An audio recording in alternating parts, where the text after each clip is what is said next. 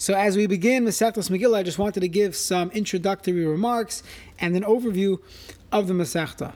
So this Masechta, Masechtos Megillah, many people have learned already. And for many people, even if it's their first time going through the Daf Yomi cycle, they had on their calendar that Masechtos Megillah is going to be a month of cruise control. We learned it already. We know the Purim story. However, every single daf in Masechtos Megillah is packed with so much to learn. Agalata Gemaras, we have Halachos, so definitely not a sleeper Masechta, and one should chop a rein.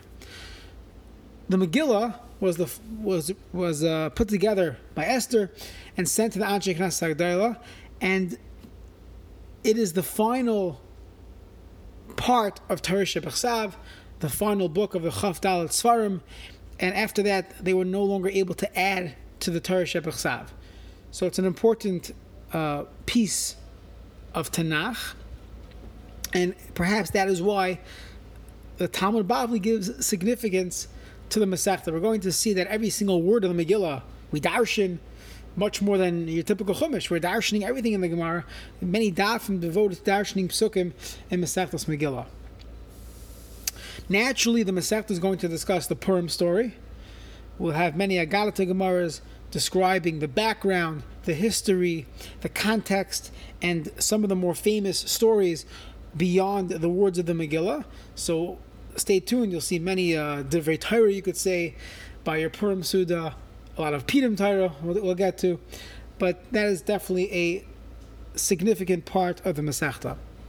We know there are four mitzvahs that we should do on Purim. Number one is the Kriyas HaMegillah, laying the Megillah. We do it by night and by day. The second mitzvah is Mishta V'Simcha, of enjoying, of having a Suda on Purim. There's a mitzvah of having a Suda on Purim. That's the second mitzvah. Number three is Mishloach Manos, Ish L'Re'eihu, to send Shalach, what we call Shalach Manos, but Mishloach Manos, sending gifts to your friend. And the fourth mitzvah is Matanis L'Ev'Yonim, giving gifts to two poor people, to le'avyanim, to poor people. So those are the four mitzvahs of Purim. As you can imagine, we're going to get to this in the Masechta. That's part of Masechtos Megillah. Now, once we discuss the Kriyas HaMegillah, the Gemara digresses and expands on the halachos of Megillah, what a Megillah is, how a Megillah is written, what is kosher le'Megillah. We have Mishnayos that discuss this. Then we get into Kriyas Hataira, another digression. The halachas of Kriyas Hataira, the halachas of Aliyas. We get into the halachas of Ksiva Sefer Torah, writing a Sefer Torah. The halachas of Kedusha Sefer Torah. Once we get into the halachas of Kedusha Sefer Torah, we talk about the halachas of Kedusha's Beis HaKnesses. Can you eat in shul? Are you allowed to talk in shul? Forget about during davening. Are you allowed to talk in shul? These are Gemaras that we're going to see in Masechtos Megillah. So as mentioned, it's a packed Masechta. There are many Simonim and Shulchan Aruch that are straight from this Masechta.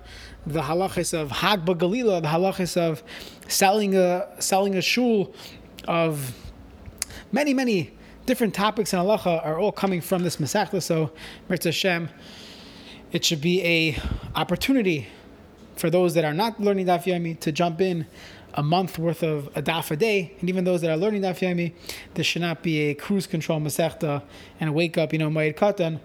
Megillah is packed, Chaparein.